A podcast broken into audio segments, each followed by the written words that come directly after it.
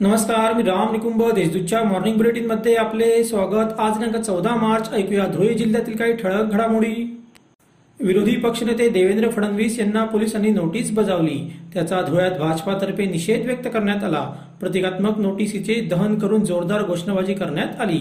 भाजपा महानगराध्यक्ष अनुप अग्रवाल यांच्या कार्यालयासमोर त्यांच्या नेतृत्वाखाली हे आंदोलन करण्यात आले. शिंदखेडा मतदारसंघात सुमारे सात हजार विहिरी मंजूर करून दिल्या आहेत. तसेच पर्यटन विभागाच्या माध्यमातून देवस्थानांच्या विकासासाठीही मोठा निधी मंजूर करून आणला असे प्रतिपादन आमदार जयकुमार रावल यांनी केले. शिंदखेडा तालुक्यातील पाटण येथील आशापुरी माता मंदिराच्या परिसरात दोन कोटी रुपये खर्चाच्या प्रशस्त सभागृहाचे लोकार्पण झाले. यावेळी ते बोलत होते. साक्री तालुक्यातील पिंपळनेर पश्चिम पट्ट्यात अवकाळी पाऊस व गारपिटीमुळे मोठे नुकसान झाले. या नुकसानीची पाहणी आमदार मंजुळा गावित यांनी करून शंभर टक्के पंचनामे करण्याचे आदेश दिले. यावेळी शिवसेना जिल्हा प्रमुख डॉक्टर तुळशीराम गावित पिंपळनेरचे नायब तहसीलदार विनायक थविल आदी उपस्थित होते. आरोग्य शिबिरातून कुपोषणाची समस्या थांबवावी याबरोबरच अशा शिबिरातून आजारांचे निदान करून घेतले पाहिजे.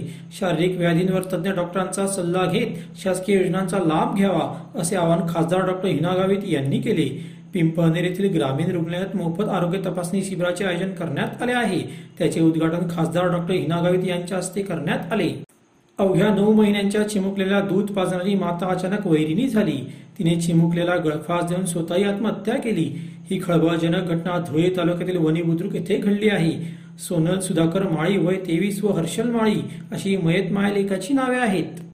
मुंबई आग्रा महामार्गावरील शिरपूर फाट्यावर पोलिसांनी सापळा रचत गांजाची तस्करी करणाऱ्या मुंबईतील तरुणाला पकडले. त्याच्याकडून शहात्तर हजारांचा गांजा जप्त करण्यात आला. या प्रकरणी दोघांवर गुन्हा नोंद झाला आहे.